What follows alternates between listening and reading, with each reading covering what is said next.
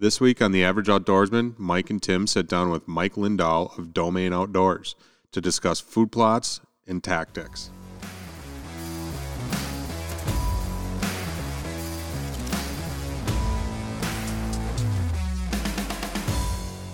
Hey Mike, how's it going? Not too bad. Big weekend last weekend. Yeah, it feels good to be back in studio. It's been a couple, a week or so, but yeah, we did have a big weekend this last weekend. We got our first dirt turned of 2021 on the food plots, so yeah.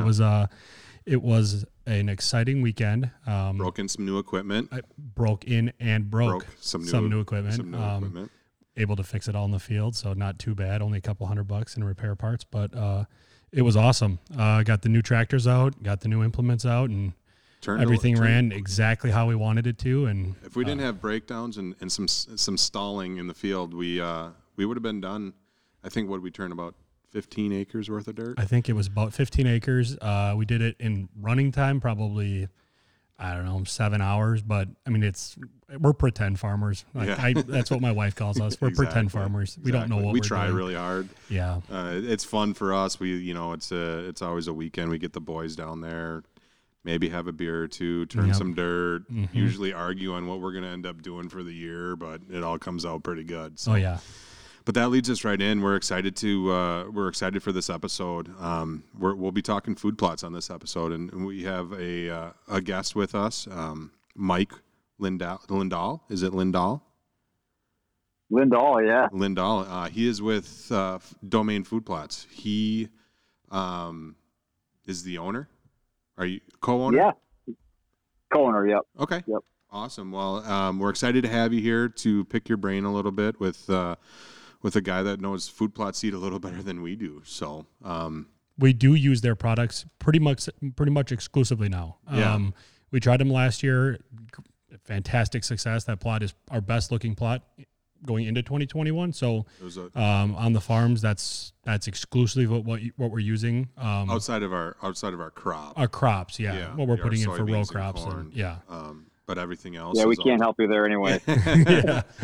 So everything else has been Domain, and going into 2021, we have some ideas of what we want to do, and so that's kind of what this is going to be about: picking your brain a little bit, and hopefully you can help us out and get and us help to the work. Listeners out too. Help I mean, spending time in the field and getting into your plots is. You know, when you get started, it can kind of feel like an arduous task. Like, you know, there's so many different options, so many different companies, and every different company says different things, what you should do, what you shouldn't do. And that's kind of what we want to cover in this. And Mike, so what we kind of want to do with you, we want to kind of just, you know, talk about where you got your start into this, where Domain Seed, kind of that idea for that company. Where that came from, and then where you guys are today. You sure you want to up close and personal look into my brain? That's a scary place to go. I hear you. But no, thanks guys for having me on. This is what I love to do. So this is a lot of fun, and I also want to say too. I mean, your food plot success was likely also as much your credit as anyone's, because you probably took the steps to make sure your soil was where it needed to be and seed depth was right and all of those things. So, I appreciate getting some of the credit for the seed. We did, actually. And obviously, go ahead. No, I was just saying, obviously we've only sourced the best, but it's as much you as it is us. So that's the fun part. Yeah. I mean, top to bottom, I mean, we've used Domain's products. We did soil testing. We haven't really done all the soil testing that we probably should have. Sure. We know the farmers in our valley. We know the two farms on either side of us, and they've told us, like I said, we're pretend farmers. So we kind of, we lean on them a little bit. We bump shoulders with them. We're like, hey, what are you guys doing on your farm? What's your pH? And they look at us like we don't test it. And so we haven't in the past, but we did last year, and we did again this year. We're in that 6.5, 7 range, depending on the plot. So we know we're on the higher end of pH. Yeah. So we don't have to do much in terms of that. I was going to say, if I know where you're hunting, you're in an area of Wisconsin that's actually got better soil than some. So yeah, we lucked out when it came to that. That's for sure. That was a good thing. Yeah, absolutely. Yeah, it saves us a lot of time and a lot of money on nutrients we have to add to we would have to add to the ground if we had to. But. And I mean, that's a step that a lot of first-time food plotters skip. pH is kind of an afterthought. Many people, including myself, the first few plots they planted, pH wasn't even anything we considered. So for a long time when I first started food plotting, I didn't even really know what pH meant or what it was. Yeah, outside of maybe a sixth grade biology class or a chemistry class, when would you have heard about it? Right. Not biology, but chemistry. But yeah, so it's one of those things where it's probably the number one food plot pitfall is not knowing to test your pH and or not testing it. And then say you live in central Wisconsin in the sand belt, thanks to the glaciers back in the day, and you're sitting at a 5 pH in sandy soil. You get great germination after you plant and wonder why your food plot fizzled out. And the reason pH is so important is because as it gets to 7 or neutral, it allows plants to absorb the nutrients available. So, it's the first step and the most important step, because it really, at the end of the day, will determine your success. So what do you consider an ideal pH level? 6, 7? 7.0. Okay, 7.0. So yeah, on the scale, 7.0 is neutral. That means that all of the nutrients available, whether it be organically or through fertilizer you provide, can be absorbed by the plant. As you become more acidic, so anything below a 7 would be acidic. Anything above that would be alkaline. So as you become more acidic, which say pines or swamp ground, the environment sometimes kind of controls or dictates the pH. But as it becomes more acidic, so say your pH is a 5, you're literally going to waste half of the fertilizer that you put down because the plant won't have the ability to absorb it. Wow. Yeah, that's an important thing, I guess. If you're starting right there, if you're looking at doing food plots, start with your pH. Test your soil. You guys can do... Sorry, I had cut you off. That's all right. I was going to say, and even if you're not going to amend it, if you're not going to put lime down, it gives you an understanding of what you're working with. Some plants work better in lower pH soils than others too. So it at least gives you options and understanding and a kind of a foundation from which to work. Yeah, I'm on the website right now, and you guys have a great, food plot selector right on your website, domainoutdoor.com. And that's where we went to get our soil testing kit. So you guys made it super easy, ordered a couple of them. We came right to my door, and I'm in Wisconsin, so I got them 2 days later. Probably got them, yeah. So we, just get a little bit of distilled water, some soil, and do your test. And it within a matter of minutes, you have your result. And we knew we didn't have to do anything, but we do have a couple other properties where we know we have to alter some stuff and go, to our local co-op and get some lime and get some mineral and do what we got to do. But on our main property, we're good. So that's why we've had good food plot growth. And so do you, when looking at pH, does that somewhat dictate where you're going to put a food plot to begin with? If you go into an area and it's either really high, alkaline or acidic, are you going to move away from that spot, or are you just going to get the ground to where it needs to be no matter what, because that's where you want the food plot to be? Yeah, typically it's the latter. Most properties that we hunt or I've walked and whatnot, the land or the topography kind of dictates what makes sense from a location standpoint, if you will.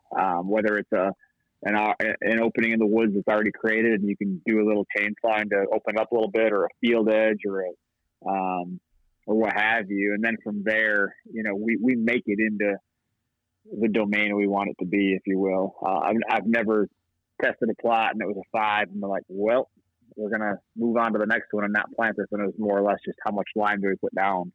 And also too, to the point I made earlier, just because your pH is low doesn't mean that season's a wash. While it takes time for lime to break down and amend the soil, there are some plant varieties that don't require the nutrients that others do. So like a chicory and some varieties of clover, your oats, your rye, plants like that, buckwheat, they can grow and do quite well in more acidic soils. So it doesn't mean that your season's a wash and you can't do anything.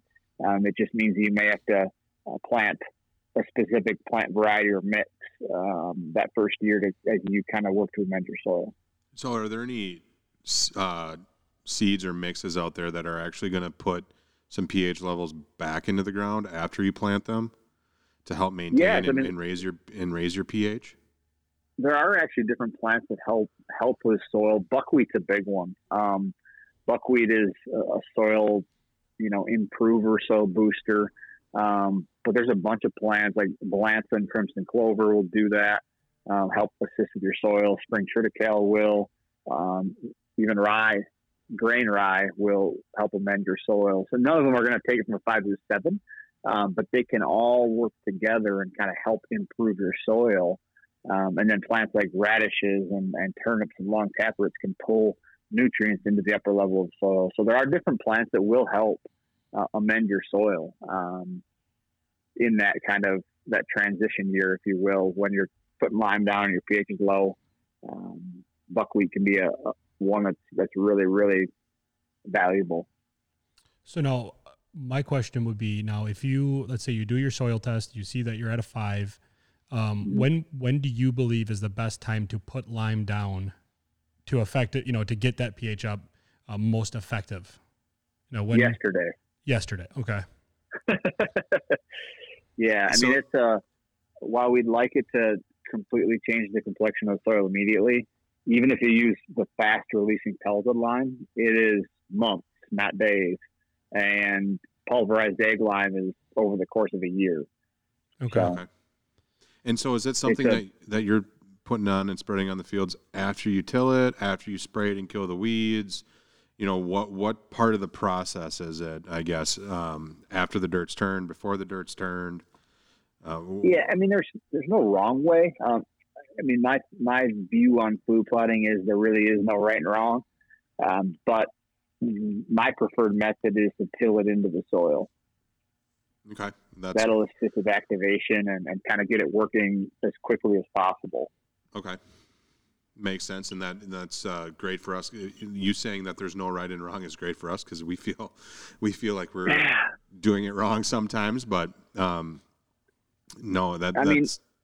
Yeah, the longer you food plot, the more you learn. There is no such thing as being an expert. Mother Nature dictates everything at the end of the day. So, like I said, I don't see things in black and white when it comes to food plotting. I'm more in the gray area. That everybody kind of has their own method and way of doing it, their own way of application and their preferred plant varieties and what have you. So I think if you're willing to learn, then every year you're going to get better and better. But I don't think there is a right or a wrong way necessarily. Yeah, that's kind of what we've found. Our property is set up where our deer don't prefer brassicas or turnips. We've tried them multiple times, different varieties. We've tried sugar beets.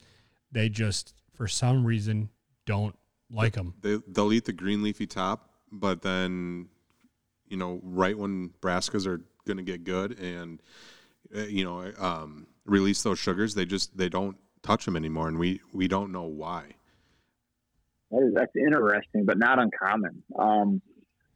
It's funny. Deer can be fickle. They're like humans. We have a ton of success with radishes. Radishes have always kind of been the food source of choice. And our neighbors, we're talking 100-acre parcels, so not far away. Turnips are their preferred selection. So it's funny how deer operate. Brassicas can be a kind of a learned food source, if you will. Because if they're eaten too early, they can have a very bitter taste. So sometimes it's a learned flavor, but it's like coffee. Once you once you get the itch, it's something you need every day type of thing. And that's why a lot of our mixes, we blend warm and cold season food sources together to ensure that regardless of what your deer's preferred palate is, they should be in there, you know, from year round if it's available. So there's going to be something in there that they're going to eat, even if they don't prefer the radish or the sugar beet or the turnip or whatever it may be. They're going to be in there eating all the other stuff, and then at that point, they'll dive into what's left over. Have you ever considered lightly tilling up your brassica field like late fall? No. Nope. Unearthing some of those plants? But we will. I mean, hey, I like sitting in the tractor, so that's something we would absolutely try. Yeah. Right. Sometimes I've had folks who've had struggles with deer. They won't eat my turnips, etc. And I've had guys go in kind of say that early December period when the greens have been eaten down and all that's left are bulbs, and lightly disc up that soil and completely unearth the radishes and the turnips. That tilling will attract the deer to the plot, and then that open, you know, availability to the whole plant or taproot sometimes encourages consumption or, you know, getting a bite, and next thing you know, they're ravaging the whole plot. So if you're having issues, it might be something worth trying.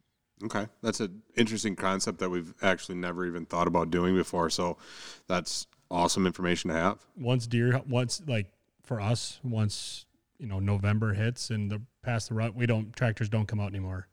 That's kind of what we've always done. We try to focus on hunting, but if that's a really good idea, yeah, make it easier for them, and you know that'll. Yep, and I'm not saying it's fail safe, and you might do it and be like, "Oh, this guy didn't know what he was talking about," but I've heard it work wonders too. So okay, I mean it makes sense. You make it easier for them. You bring that food up to the surface, and they don't have to work for it, and then they realize they like it, and the next year they won't stay out of those fields. Once they get a flavor for it, I tell you what, I mean, they'll ravage the whole plot in a matter of days. So it's just a matter of a learned behavior for some deer, I guess. Yeah, no, that makes sense. That is something that we've got a bunch of plots that we are opening up and doing kind of our test plots. And I think that's exactly what we want to do. See what our herd responds to. And I think that's something we will do this year for sure. I'm excited to see the results. Yeah. So the next thing that I want to talk about is, you know, we touched on it a little bit, but what determines what you're going to plant in a certain area? So like a shady area versus somewhere that's wide open and gets a whole bunch of sun. Like for instance, I have a buddy who just had some of his property select cut, and so he's dying to get down in there because he's got one spot that, you know, less than it's probably a quarter acre, and he thinks it's in a honey hole, but he really wants to put some food down in there because now that the sunlight's able to get in there a little bit, but at the same time it's select cut, so it's still going to be a little bit shady, that type of thing. Like what's your determining factor on what you plant and where? Yeah, so that's a great question, and it's a question we get often. I mean, right now the last 2 months is a fun time for us because we get just a ton of questions. People kind of get amped up, ready to get on the tractor and plant. And to your point, shade in a lot of areas will dictate when we plant. So whether it's a logging road or a backwoods plot, anything that's semi-shaded or has the potential to be quite shaded, we like to plant before the canopy. Basically what that means is that those plants can germinate and grow and maximize or capitalize on photosynthesis to establish roots and all those things that are super important for them to sustain and be healthy throughout the rest of the year with minimal sunlight. If you plant some of those backwoods plots that can be super shaded later in the year when there's a full canopy, what happens is that plant will germinate, it'll grow, and it'll get a long stringy stem, and then eventually that plant will fall over because it just can't photosynthesize like it can in the spring. So we always say, even if it's a plot you plan on hunting later in the year, not just a food source, but a hunt over food plot, we like to plant those semi-shaded backwoods ones in the spring prior to the canopy, so those plants can maximize photosynthesis. Even when it comes to now, like your turnips and stuff that you would normally plant like later in, you know, late June or July, August. If it's a shaded food plot, planting it later in the year, you're not going to probably get those turnips to maturity anyways because they won't have the sunlight to do so. So in the most shaded spot, we're typically recommending like our hot chick mix or our no BS mix, which incorporates clover, some chicories, and some oats, some brassicas, some rape, and trying to establish them prior to the canopy. Now, in areas that are not fully shaded, then that gives you opportunity to kind of do whatever you like. For instance, most areas that aren't shaded, if we're not planting like beans or row crops of some sort, then our comeback hit or hot chick are going in now or here this spring, those cold season perennials. We like to establish those in the spring. It gives us a chance to allow those to, take root and grow and be established for this year.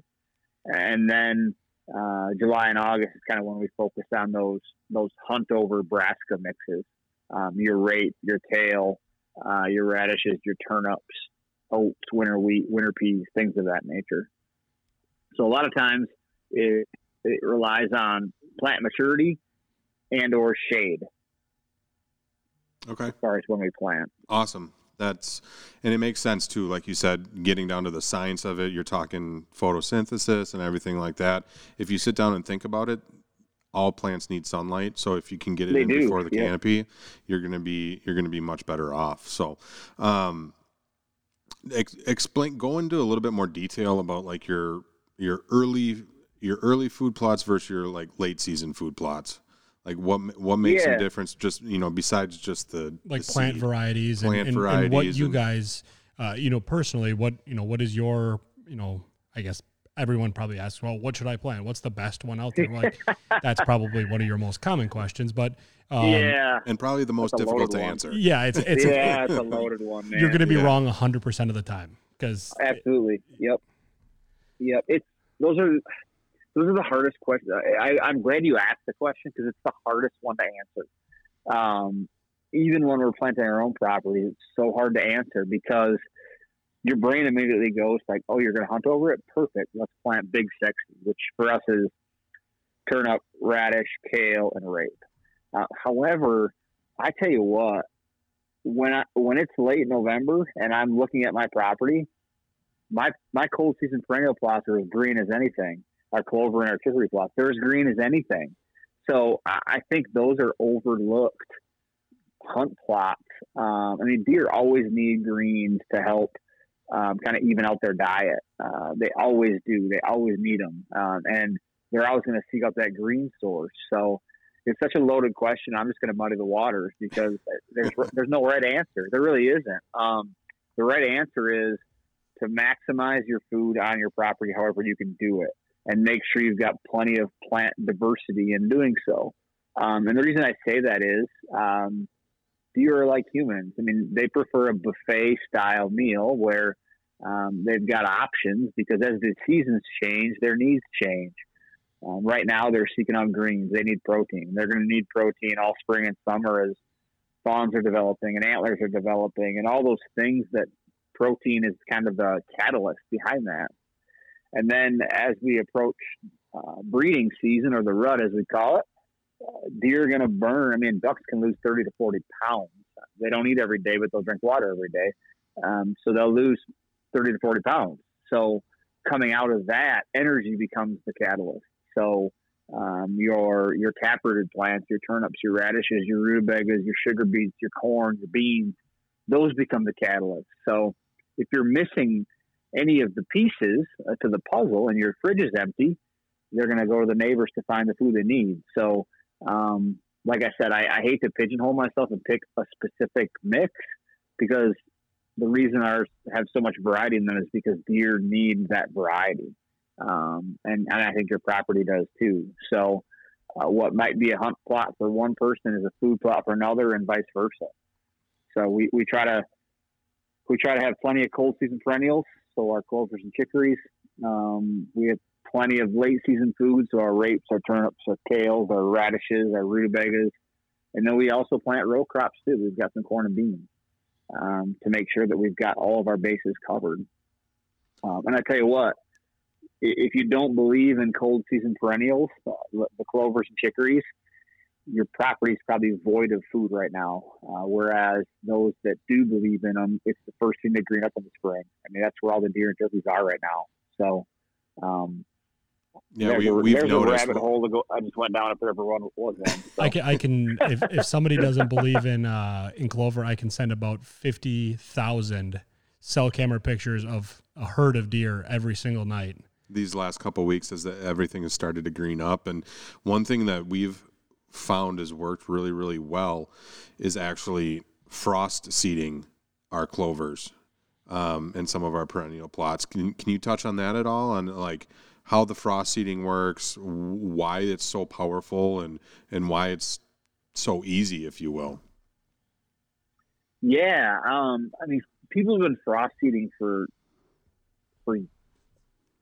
forever, but I feel like it's kind of a new phenomenon in the food plot category, at least in the last few years. And first, I'm going to kind of tackle the myths. You can't go into a field of CRP and broadcast in clover and expect it to be successful.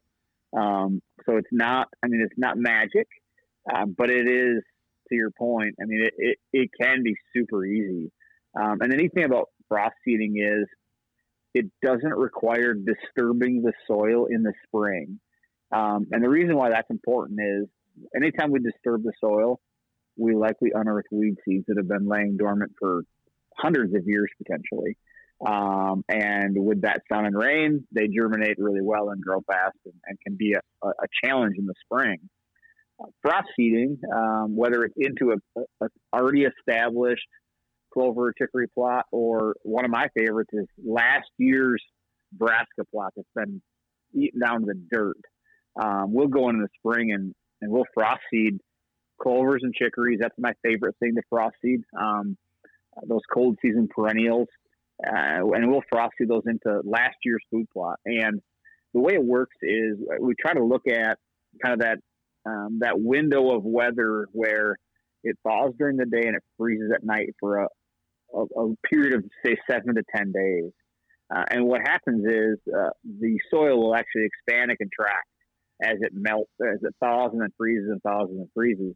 And it naturally pulls those seeds into the soil, creating perfect seed-to-soil contact and kind of housing those seeds there until soil temps warm up into the 60s or low 70s, sometimes even in the 50s. But typically 60s is kind of the golden range. And those seeds, they won't freeze. That's why we choose, you know, the clovers and chicories that we do, because they won't freeze. They'll just sit there and hang out until the timing is right and soil and weather temps are warm enough, and they'll germ and grow without you disturbing the soil. And that's critical because then those seeds can kind of outgrow any competition. It fills in really nicely, like I said, in current established plots or in like last year's brassica plot. And it can be a really neat way to establish a perennial food plot. Awesome. We've definitely played around with that a little bit the last couple of years, and we've seen really, really good results. We've mostly into existing clover plots, yeah. That clover chicory plots that we've done before. We've actually never tried it in existing like turnip or brassica type plots. So that's or CRP. I mean, we have, like you mentioned, that could work. You could get some growth out of that. 100 acres of our property was at one point CRP, so it's all open grassland area, and it's not easy to turn that into food plots. It's a lot of work to take 30 burn years it. Of yeah, that would be the other thing. Have you done that? Have you done controlled burns? Me personally, no. I've been on properties that have. I didn't light the flame, but burning is probably the best thing you can do for soil that there is. Expand on that. Like, what makes it so great. Yeah, and I mean, it adds nutrients, organic matter. It generates regrowth. It's just a really healthy. I mean, it really is Mother Nature's way of kind of starting over, hitting the reset button. Really, yeah. Honestly, yes, it is. I mean, look at out west when they don't have fires, what happens? I mean, and when they do have fires, what happens? All the mule deer and elk flock to the burned areas because it's the first place to regrow fresh greens. And yeah, I mean, burning areas is really, really good for the soil from that standpoint. It's Mother Nature's reset button. Yeah, I mean, that's something that we've definitely talked about. It's a huge undertaking. How much we have. Either. Yeah, They don't trust me with the fire. We don't have good luck. We'd burn down half of our county. That'd be our luck. I'd be the same. So you don't want to be anywhere near us if we've got a torch and a bunch of fuel. I would hire somebody to do that. That's a lot better at it than I am, because I can light a match. 100%. I just can't stop it. Yeah. So. Likewise, yeah. Everyone is better at it than I am. So. Yeah, that's absolutely right. So I guess kind of then what we want to talk about is what's your strategy on placing food plots next to egg fields, because you said that you do put in egg fields, corn and beans and that. And what's your strategy with, incorporating those two, a traditional deer food plot next to egg fields? How are you doing that to best maximize the egg plot and the food plot? Yeah. So, I mean, a lot of us, I can't speak for everybody because I haven't always done it my whole life, but oftentimes we're hunting properties that have large destination egg fields that attract deer, whether it's corn or beans or both. The hard part about giant tracts of egg is hunting it. You see a lot of deer, perhaps, but your opportunity rate is very, very low, because even a field that's 5 acres, let alone 50 acres, I mean, deer can access it from every possible direction. So the beautiful thing about the food plots that we plant and offer is we use them as transition plots to help kind of direct traffic, if you will. So position-wise, I mean, again, we're less strategic on the position of them because of the farms we hunt. The property dictates kind of the location the plot goes in.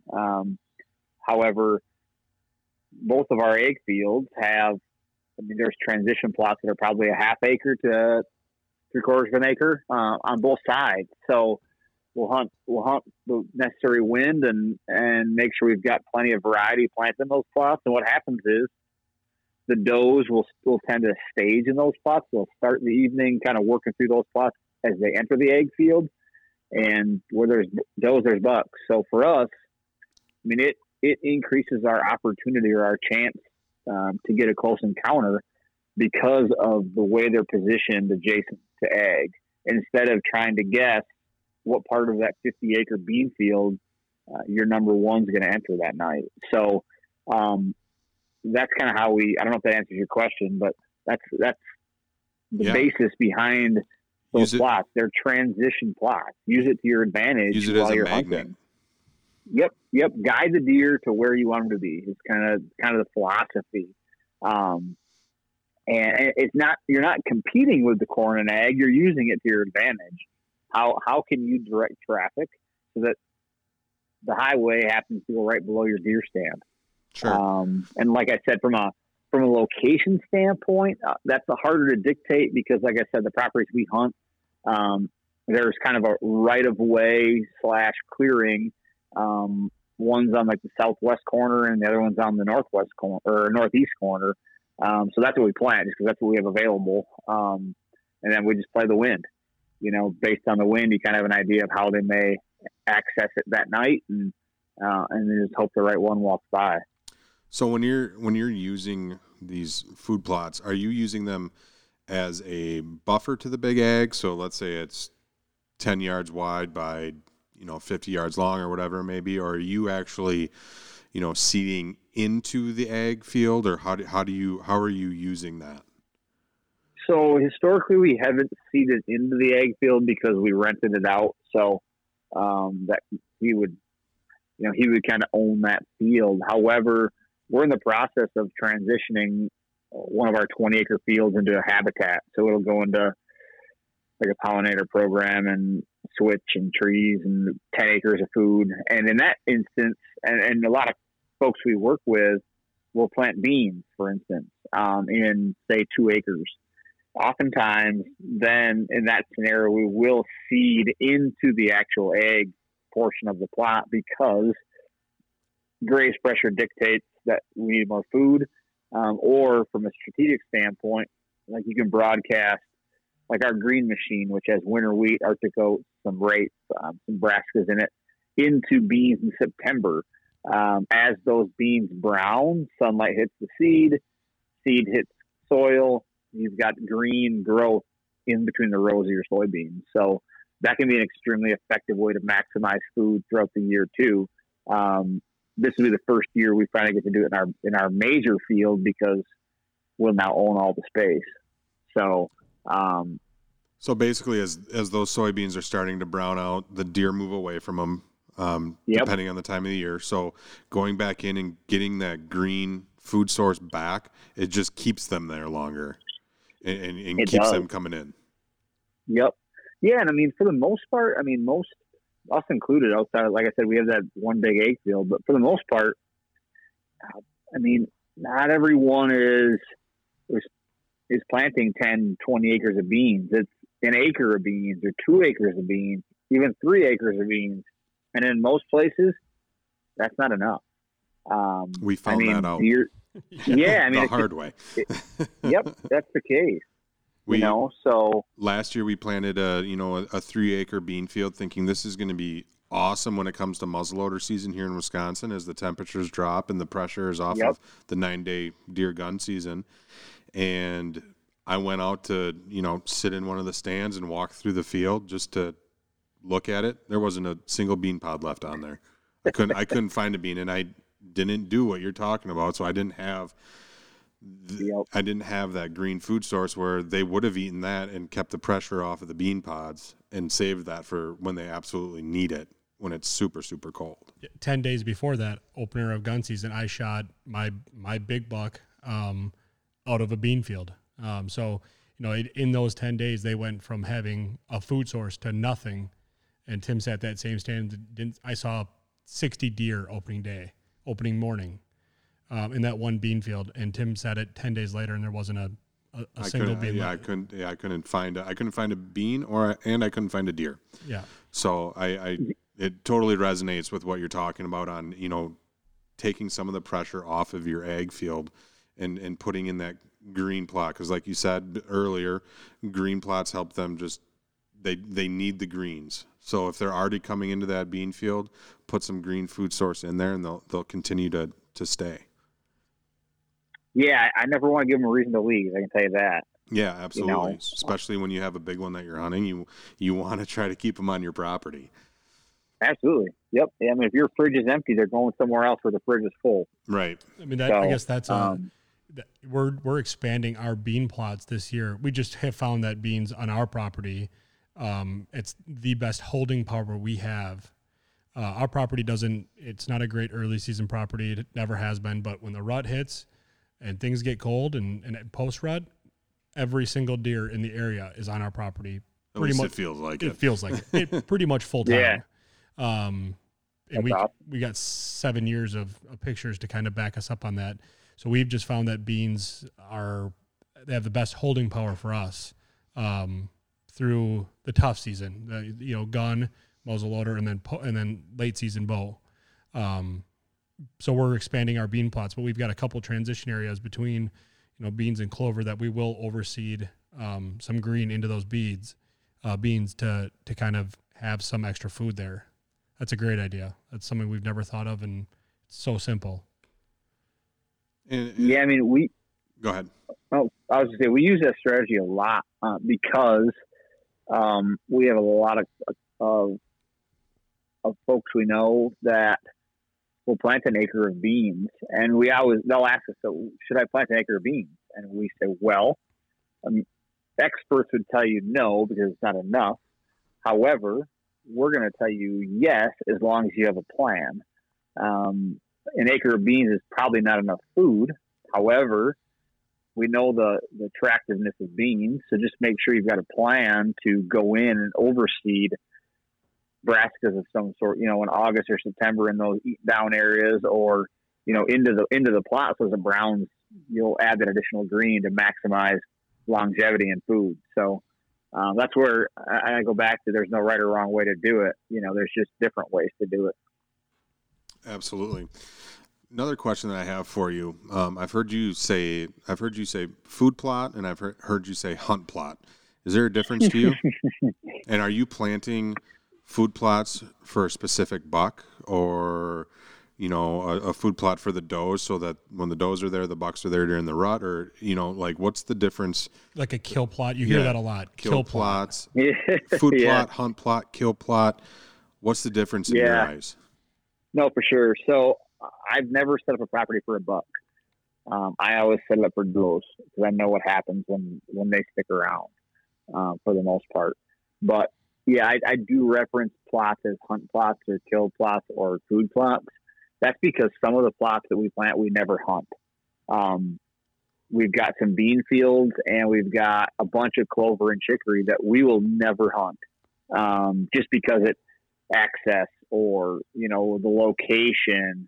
However, those high protein food sources are critical to, you know, all the things we love, healthy deer and bigger antlers and all those things. And deer in April, May, June, July, August, September, mature deer, any deer are comfortable almost anywhere. So a lot of those food plots, we call it, are kind of the open areas. I mean, two fields right next to our cabin, just places that deer are comfortable hanging out in prior to fall, prior to hardhorn, where they can maximize their protein intake. So I call those food plots, whether that's the right term or not. That's what I call them. And then hunt plots are some of those strategically located plots that we hunt over. They're planted for us to they're normal staging areas or rut funnels or runways that we hunt during the rut. We know they're going to be deer in there, and we plant those in, you know, July or August to provide November, December food, so we can get those does to come in and stage there in the rut, and the bucks follow. So right, wrong, or otherwise, like I said earlier, I don't like to pick a plant variety and call it a food source, not a hunt over food source, because then I'm wrong. So I always just kind of reference how we set up our property, and some of the plots are never hunted, so I call them food plots. Sure, makes sense, makes total sense. So, what's your theory, if you will, not theory, I guess, but what's your thoughts on you know, food plots near water sources, or like putting a water source in the middle of your food plot or your hunt plot or whatever it may be, you know, whether that water source was there or you dug it in or whatever. How important is it to have that water source? Man, I tell you what, I sell food plots for a living, but I don't know if there's anything more important than access to water. I mentioned it earlier when we were chatting, but a buck during the rut might not eat for a dang month, but he's going to drink water every single day. So I don't think we can, you know, state the importance of water enough. So, I mean, whether you're fortunate to have it naturally occurring, or even if you do, you can position it more strategically. I'm all for it. I love digging in water holes, kind of, you know, in a food plot, whether it's some of those, kind of trenched in, you know, dugout type of food or, water holes on the edge of a food plot. But I'm a major proponent of it. And all animals will benefit from the water source readily available. And I mean, food, water, shelter. Those are the three things deer need. And honestly, you can impact all three of them. So, you know, if you can, why don't you? What are you what are you doing on the shelter side? Switchgrass is that a big thing that you guys are using to add cover? Yes, in our it's going to be fun. So over the next probably 3 years or so, we'll be completely converting a 20-acre egg field into habitat. So we'll have a pollinator program in there. We'll have 10 acres of food, and then we'll have 7 to 9 acres of cover, if you will, like a shelter belt that has some cedars and some spruce, and I'd have to get a whole listing of the different types of trees we're going to put in, and then some switchgrass. We're going to mix in some of our incognito to kind of provide a buffer as that switchgrass grows. Switch can take some time to establish, but yeah, it's going to be some diverse ways to create cover. We do some hinge cutting too. We've done some clear cutting as well, and like little acre chunks. So just a bunch of different ways to try to improve our habitat. And you know, I know some people don't like hinge cutting because you're cutting down healthy trees, but we've had a lot of success with it in the areas we've done it in. Yeah, I think that's becoming one of the big things nowadays. Is you see a lot of it on YouTube and all the big guys on social media. A lot of guys are hinge cutting, but there is a right way to do it, and there is a wrong way to do it. And that's the important thing. Is if you're going to hinge cut, know what you're doing. Otherwise, it could be devastating. You could just wipe out an entire area of cover. I would recommend having someone come and do it for you if you're not sure. To your Absolutely. Point, because if you do it right, technically those trees should live for another 5 to 7 years. Mm-hmm. So not only do they provide cover, but they provide food that's accessible. So the buds and the browse and everything like that, they can eat right in their bedding yep. area, which is great. Which is critical. They need that woody browse too in their guts for digestion. So that's a huge part of their diet. We limbed out a silver maple tree a couple of years ago in one of the stands. We called it our hub stand. It was right in the middle, surrounded by rubs and scrapes and stuff. And we limbed out a whole bunch of branches on that right next to one of our best food plots. And when we put those limbs on the ground, every single deer that was in that food plot, the 2 days before, was eating those browse. You couldn't until they were gone. Because so, we cut them in like in the spring. We do a lot of our stand work in the spring, so we cut a few limbs, and so they were still green and had some buds on them, and they were just absolutely pounding them. It was when you're talking about hinge cutting for browse and buds, there is a huge benefit nutritionally, and the deer will be attracted to that 100%. Yeah, we've had great success with it. Honestly, we have, and a lot of times we do it in locations where we don't touch those parts of the farm, and we've got a few of those spots that are kind of sanctuaries, if you will. And gosh, we've had great success with it, holding more deer that truly live on our property because we've created better habitat and things of that nature. So, when you're talking about your property, how big of a property are you talking? You know, I use the term mine quite relatively. I married into the property, so it's my father-in-law and my brother-in-law. They own connecting adjacent properties. It's total 140 acres that we get to play on. And then I own 4.5 acres that is a heck of a lot of fun to hunt too. So awesome, yeah. So and then we kind of want to go into tillage equipment. So, for the average, person, you're probably talking about a, smaller tractor, smaller implements, four wheeler. Yeah. Hand rake for some people. Yeah. You name it. So, kind of what are your thoughts behind that? The benefits of both. Do you guys do a lot of stuff with bigger equipment? Let's say above 60 horsepower or on tractor, I should say. Or do you guys None try of to our keep... tractors are that big. Okay. Yet the big field project may require some bigger equipment. Obviously, it's not always like you guys mentioned. No, not at all. You guys had me all juiced up. Your intro got me all jacked up. So talking about working up 15 acres of ground, and that's some serious ground there. We just bought this last winter at my day job, my family-owned business. We've got a 2 acres of blacktop that we've got to clear out and of snow and stuff. So I bought a big 90 horse. I say I use that term loosely. I have access to a big 90 horse Deere. Ooh, so that's awesome. So it's, you know, it was my first time running it this last weekend for tractor work. Blew a couple hydraulic lines, a couple seals blew. So that was your $200 task. That was my $200 task. It was an easy fix, but it was a learning experience nonetheless. Yeah. That's a lot of horsepower. It is, you know, and it's, you know, we have spent historically, we're running we run John Deere on everything. This last weekend we were running 3 tractors. My family owns a 3046, so it's a 46 horsepower 3 Series.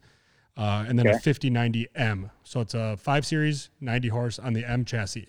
And then our buddy that's in on our property with us last week, our local John Deere dealer was running a good deal. So he bought a 66 horsepower 4 Series. Ooh. I mean, if you want to talk about the perfect food plot tractor, 4066 M, I would say is... And that's me having access to that 90 horse. That 4066 M is the best food plot tractor I've ever seen. Heck yeah! That's awesome. That big M is it's fun, but it is not fun to move around. I can't imagine. Yeah, that's a big piece of equipment. I mean, we've still got small tractors, and sometimes it's nice for some of those small plots that we work on. We were thinking about upgrading to a bigger one because of the big field project and. It might be a scenario where we just add one. One of us will just buy one of the others, and sure. And we'll add a bigger one because some of those smaller ones get us into those 1/4 acre, 1/2 acre kind of food plots back on the. I mean, you take the logging road back there, and you can't fit a big tractor in there. Absolutely, so, and that goes back to some of the small equipment that people have access to. You know, 4-wheelers and stuff like that. Man, it seems like there's a lot of this is doable with smaller equipment versus the bigger equipment. Now, scale wise, you're going to, it's going to be a lot harder to pull off 15 acres or whatever it may be, but don't let that deter you from getting out there with your 4-wheeler or your hand rake and putting some food down if you need to. For 4 years, we did 10 acres with a 3 Series John Deere and a 5-foot rototiller. That was me spending time in a cab, time behind a wheel. I would, in a weekend, I would log 20 hours hooked up to that rototiller. Yeah. Yep. So, I mean, I always say hard work pays off. So, yeah, I mean, it's something that it's to me, that is therapy. Sitting in a tractor is absolutely 100%. Is my therapy. But no, now we upgraded, I have access to that stuff. So we had our landowner had a disc that was sitting in the woods that was, I don't know when it's from, maybe the 1960s, but we pulled that. It's a 12-foot wide tandem disc. We pulled it out, got it all cleaned up, put a hydraulic ram on it to lift the wheels up and down, and that turned. And then we did get a really nice, fun field cultivator, but then we turned 15 acres of dirt in probably 7 to 8 hours twice. That's awesome. Turned everything twice. So, I mean, it's, we have access to that stuff, but it is absolutely doable with an ATV. The first year we did everything with an ATV. That was before we had a tractor, a couple acres with an ATV. I'm a fan of, I like the tractors, so I'm always going to say bigger is better. But there are a couple spots that I cannot get my big equipment into. I can't even get my little 3 Series into because it's got a cab on it. So we have to use a cabless tractor to access those plots. So don't let, I would say to the average person out there, don't let, a food plot deter you. Don't be deterred from a food plot because you don't have access to a big tractor or a tractor at all. If you've got a hand rake and you've got the determination to put a food plot in, it might be better than anything we've done is you get it in the right spot. And getting back to that, most of your seeds, you're talking, you're going to be able to put them down. The average guy's going to be able to go out there, turn a little bit of dirt again with a four-wheeler or hand rake and get some seed in the ground. And it's, you don't need the big equipment for your type of seed. Correct? Yeah, you really do. Yeah, for sure. I was going to say, I mean, to your point, I mean, whatever you can do to, you know, rough up that soil, eliminate weeds and competition, and create the best seed to soil contact, I'm in favor of. We've planted tons of plots with, you know, landscaping rakes and steel garden rakes. Just to your guys' point, it's just a matter of how big can you go, you know, how much energy do you have? And I mean, small equipment is the norm for most people, us included. I mean, up until we added on to the property we have, I mean, we were maybe planting 1 or 2 acres of food plots total, and that was six micro plots combined. And at my house, I mean, I hand rototilled the one plot, and the other one I raked because of access. So, gosh, I always say if you have a little ambition, anything's possible without equipment, as far as, you know, heavy equipment. So, having tractors at your disposal just allows you to, you know, turn more dirt in a shorter amount of time and create more food. So, you know, you hear some people, you know, you talk about rototillers, right? That's kind of like the new thing, right? Rototillers, everybody's using, and I love, you know, don't get me wrong. It's one pass. You're pretty much ready to plant.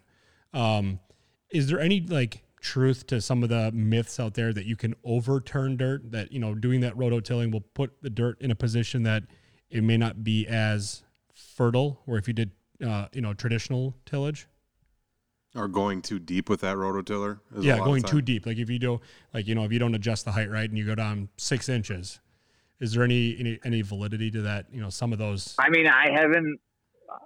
Again, like I said, I'm not an expert, but I haven't had any issues with that. The one thing I can tell you is, like I said earlier, about unearthing dormant weeds.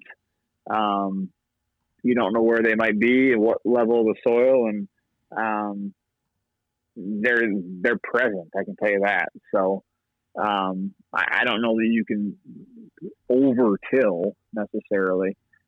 Sometimes going deeper pulls up nutrients that are just lying deeper in the soil. But what I will add is, if you do pulverize the soil to that degree where you've really tilled it up, where if you walked through it, it would, you know, your foot would sink down to your ankle.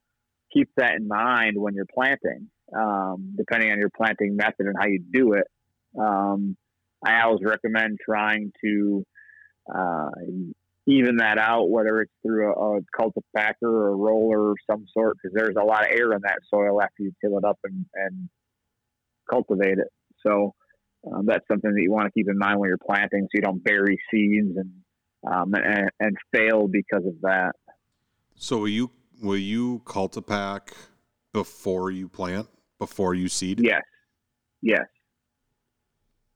Yeah, outside of pH, which we discussed right away, seed rate and seed depth are the next two, you know, major failure areas that us food plotters will fall victim to.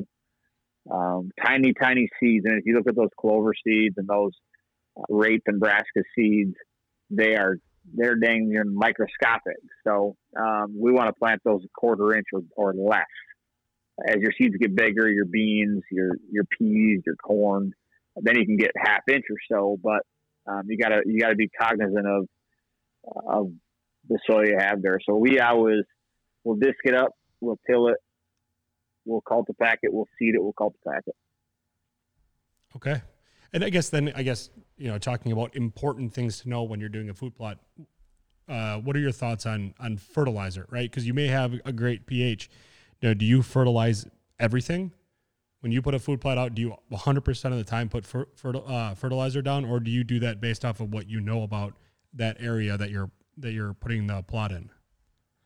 Yeah, I mean, we always do put a starter fertilizer down when we plant. Depending on the type of plant we're using, we'll vary the type of fertilizer we're using. For instance, like a clover chicory mix, we try to use a low nitrogen fertilizer, like a 9, 23, 30, something of that nature. as clover and chicory grows and develops, it creates its own nitrogen, so that's not as important as other things. And then with our brassica plots, typically like a standard 19-19-19, we'll use, and we put down a starter when we plant, and then typically apply fertilizer at least one more time as those plants are established and growing. I mean, where we're at, it definitely requires a little additional nutrients to get those plants to maximize growth and forage. So fertilizer happens to be one of those other steps that is often, whether it's overlooked or just not followed because it can be expensive. But it's something that we definitely recommend. It'd be like working out and not eating afterwards. Yeah, no, I mean, and it's something that we don't do as well as we probably should. You know, we have a couple of our properties that the landowner prefers that we don't spray, we don't put any fertilizer sure. down, and we've gotten really lucky that our plots, especially like our clover and chicory plots, those plots have just really established well, and we've been able to maintain the established plots and keep weeds out of them by just mowing. I guess that would be the next thing is mowing is as good as it gets for maintaining a clover chicory plot and keeping the weeds out of it. You mow it, that'll give that plant a chance to grow and outcompete the weeds. How often are you mowing your clover and your chicory plots? I mean, are you waiting till it's 6 inches tall and cutting it down to 2 inches, or what are your thoughts on that? So it'll tell you when it's ready. We don't mow it until it's mature, and a fully mature clover plot is going to flower. So whether that's 10 inches or 25 inches, it'll kind of be dictated by the nutrients available to it and what Mother Nature's been doing. But when it flowers, it's time to mow it. A clover that is fully flowered or a chicory plant that is fully flowered is going to be at its mature stage, which also means it's at its lowest palatability stage, lowest level of protein, lowest digestibility. So that's a good time to mow it. Mowing, to your point earlier, helps eliminate some of those weeds, helps those clovers and chicories suffocate out bad plants, if you will. But also, those growing plants are the highest level of protein, digestibility, and palatability. So you're going to find that when you do mow it, there's probably going to be a bunch of deer and turkeys that flock to it afterwards. Absolutely. That's something that we've noticed just in the past. That's usually when we cut it, as it starts to get the little flower on there.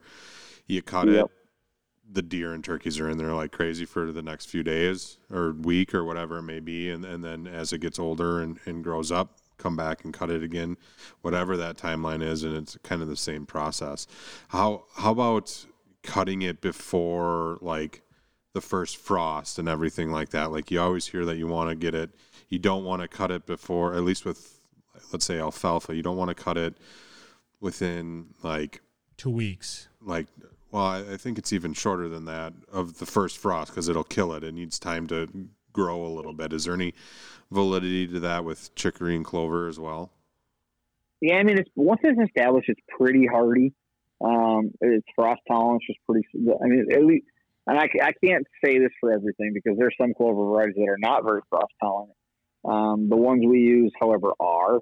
But to the person's point who said that, or the column you read, once it's mowed, it's at a vulnerable state there for a little bit because you've taken that plant, and you've mowed it down to 4 or 6 inches or what have you. So it's at a vulnerable state for a bit there. So so you do want to be somewhat careful as to when you mow it. You don't want to get really hot and dry afterwards or really cold afterwards. They could both impact them negatively, but for the most part, once those cold season perennials are established,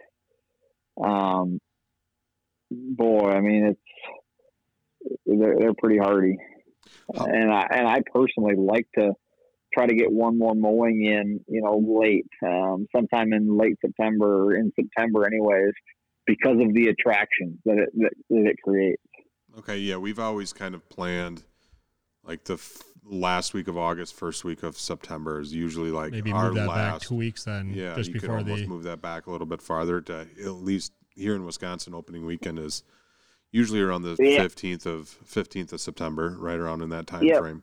I like to get my last mowing in right before opener. Okay. And then are you leaving the, you know, you mow it, you just leaving those, that clover and stuff right on top of the new stuff coming up?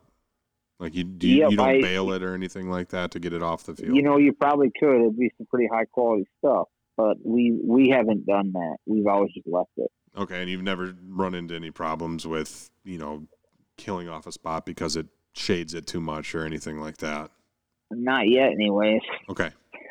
No, it's good information to have. That's great. Yeah. I mean, we had let one plot grow up a little bit, a lot, probably past what it should have been last year. We got it mowed and we were lucky, knock on wood. The Domain product we had on there it grew right back up through all the clippings that were left on it, and we never had any issues. That's actually our best plot on the property right now.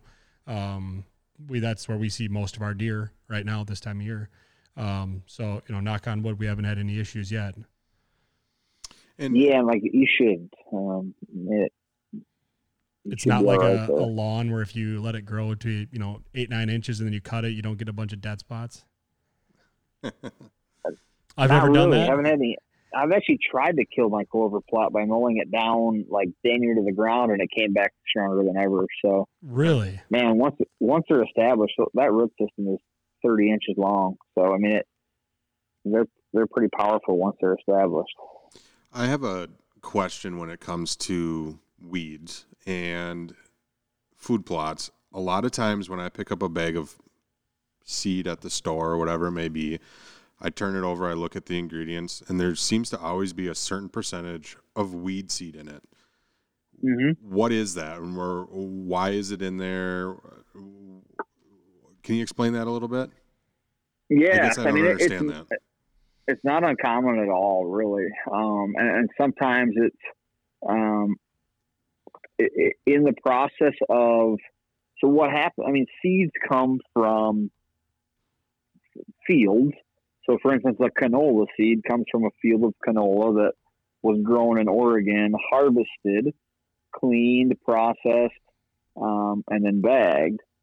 Well, the likelihood of having a canola field that is 100% canola and not anything else is small, regardless of what you do. So there's always the chance that there is a weed seed that could be present no matter how many cycles of cleaning, you know, that seed has gone through. So, I mean, typically if you see it, it's a 0.02% chance for a weed seed. So I wish my math was better. I could tell you how many seeds per thousand that is. I'm embarrassed to say I can't, but it's not that uncommon just because of the process of harvesting seeds and then cleaning them and, you know, separating them. So, so it's not a factor of a food plot company adding weed seed as like a filler. No, instead of adding weed seed as a filler, they'll just add. They may not have cleaned or sourced their seeds appropriately, if you will. So they may have been a little cheaper than others. Or B, most fillers are just very cheap seeds, like your ryegrasses, your fescues, things of that nature. That just really low cost seed, going to grow anywhere, doesn't provide much forage, nutrition, attraction type of thing. Or like I said, seeds that didn't go through the appropriate cleaning processes will likely have more weeds in them. Okay, and that makes total sense. I mean, when I'm looking at the back of the bag, for whatever reason, I always thought, well, why are they putting weed seed in this or a filler? Like, this doesn't make any sense, but that explanation makes total sense. I mean, nothing's perfect when it's coming out of the field. So, but it also makes sense that you want to look to make sure that the you know, the seed company that you're buying from is sourcing high quality products. I mean, that's what you guys have kind of, it seems, at least when you look at your labels and your packaging, you check out the website, it seems like you guys have have gone way out of your way to source the absolute highest quality product that you guys can find to try to make the best product on the market. Absolutely. Absolutely. Yeah. I mean, I realize that there's enough factors at play to, you know, where we don't want seed to be a concern. I mean, you've got, already got to worry about pH, seed depth, mother nature, and on and on and on. So, you know, we felt like it was our job to make sure you don't have to worry about the seed from a germination standpoint and the cleanliness and all those things. So, you know, we've done everything we can to source the best seed we can, the cleanest seed we can. And we've got plenty of QC involved to make sure, just because, like you said, the harvesting process and the cleaning process and all of those things aren't always perfect either. So we try to put enough checks and balances in there to make sure that what you're getting is the best you can get. And that's why we like that transparent jug to keep us honest. If you, okay, so I guess I kind of transition here to wrapping it up. Where can a customer that's interested in food plots, where could they go find your product? Yeah, so what we like people to do is go to our website. We've got a dealer locator tab right on there that you type in your city, your state, or your zip. It'll locate any dealers within 25, 50, 100, or 200 miles. We're big fans of shopping local, and whatever your local retailer is. I mean, shopping there supports hundreds of families.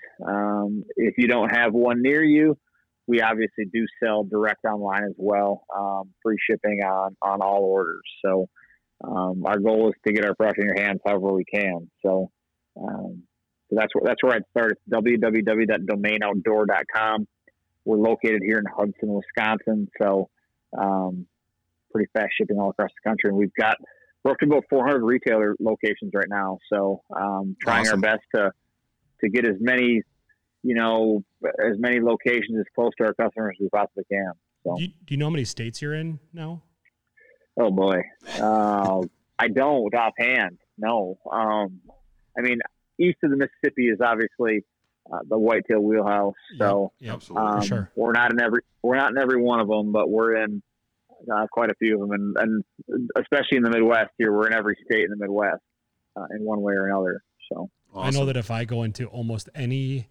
I'm only an hour from where you guys are located. Tim and I are only an hour in Eau Claire. Where are you at, Mike? We're in Eau Claire. Tim both and I are, of us are in both, Eau Claire. You're both in Eau Claire. We're both in studio, actually. We're together, across the table from each other. Look at that. Yeah, so we're in Eau Claire. If I go to almost any place within 40, 50 miles that sells, you know, decent food plot, you're going to find Domain on the shelves. Yeah, whether it's a farm store or a sporting goods store, we've seen it everywhere, and that's been awesome for us, because there's a couple small places in the town that we have property that carry it, and so when we run out of seed, we're like, oh, we need to go now. So it's Stockman's. Yeah, Stockman's is the one. Stockman's is the one. Yeah, absolutely. They're awesome. So they do a nice job. Yeah, they really do. They have a really good product line there, so it's fantastic. How about Instagram, Facebook? You guys on that too?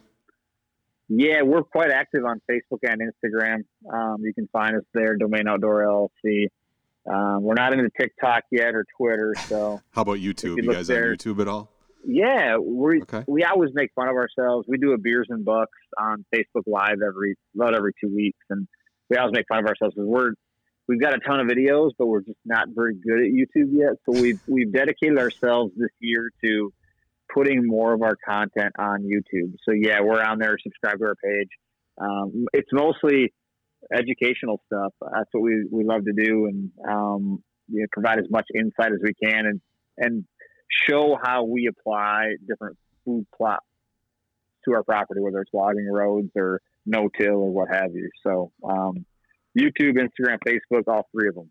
If a potential customer had a question, what would be the best way for them to reach out to you? What would be your preferred way for them to reach out to you? Eventually, they probably end up with my cell number, because that's how we operate. We're pretty personal. Yeah, sure. But, you know, a message on Facebook, a message on Instagram. We've got a contact feature right on our website. We are not hard to get a hold of, and if you don't hear back from us very soon, it may have got lost in spam. So any of the above. That's what we live for. So please reach out if you have a question, a concern, a comment, any of the above. I can attest to it. I am repping my Domain shirt now with a handwritten. It had a handwritten message from you that I got yesterday. Yeah, we're grassroots, so we promised ourselves that no matter where this went when we started 3 years ago, that we were never going to forget where we came from. So everything that will leave our place will have a handwritten message that. And we mean everything we say. We truly appreciate everybody's support. So we're lucky to be able to get to do what we love. So awesome. A small token of our appreciation. Yeah, that's really cool. And it just shows the kind of guys you are, which is, I think, the best part of Domain is just you guys. It's awesome. Yeah, I mean, obviously you have fantastic product, but it's the people behind the product that will make us keep on coming back to it. As long as we're doing food plots and you guys have it on the shelves, we're coming back. And I would encourage anybody else, check them out, domainoutdoor.com, Instagram, Facebook. Everything that you guys put out has been absolutely top-notch, and we're so excited to be able to get you on the phone and talk to you about this stuff, because it's stuff that obviously you're passionate about, you're knowledgeable about, but it's stuff that we live for. I would say food plotting and tractor work and field work, to me, is almost as fun as sitting in a deer stand.